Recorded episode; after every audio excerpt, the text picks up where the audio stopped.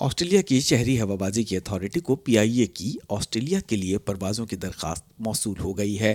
Australia کی شہری ہوابازی کی authority C A S A نے تصدیق کی ہے کہ اسے پی آئی اے کی آسٹریلیا کے لیے پروازوں کی درخواست موصول ہو گئی ہے۔ ایس بی ایس اردو کو موصول ہونے والے بیان میں کہا گیا ہے کہ پی آئی اے پاکستان اور آسٹریلیا کے درمیان شیڈول سروسز شروع کرنے کا ارادہ رکھتی ہے۔ درخواست اور اس کے بعد کے حفاظتی جائزے کا انتظام غیر ملکی اے او سی ہولڈرز پر لاگو معمول کے عمل کے مطابق کیا جائے گا۔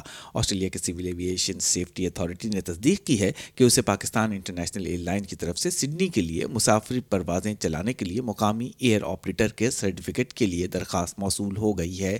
ایس بی ایس اردو کے سوال کے جواب میں آسٹریلین سول ایویشن اتھارٹی کے ترجمان نے بائیس فروری کو تصدیق کی کہ سی اے ایس اے کو اکیس فروری کی شام کو پاکستان انٹرنیشنل ایئر لائن سے غیر ملکی ایئر ٹرانسپورٹ ایئر آپریٹرز کے سرٹیفکیٹ کے لیے درخواست موصول ہوئی ہے۔ پی آئی اے پاکستان اور آسٹریلیا کے درمیان شیڈول سروس شروع کرنے کا ارادہ رکھتی ہے۔ درخواست اور اس کے بعد کے حفاظتی جائزے کا انتظام غیر ملکی اے او سی ہولڈرز پر لاگو معمول کے عمل کے ذریعے کیا جائے گا۔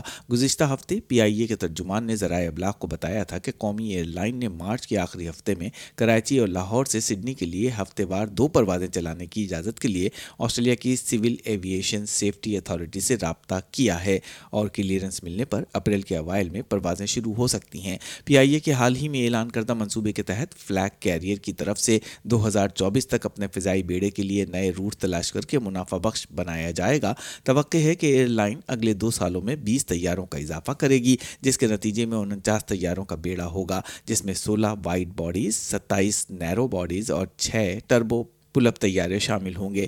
پی آئی اے کے سربراہ ایئر مارشل ارشد ملک نے آسٹریلیا کے لیے براہ راست پروازوں کا اعلان چند ہفتے قبل کیا تھا۔ ایئر لائن کو خسارے سے نکالنے کے لیے پانچ سالہ بزنس پلان بھی تیار کیا گیا ہے، جس میں نئے بین الاقوامی مارکیٹس تک رسائی بھی شامل ہے۔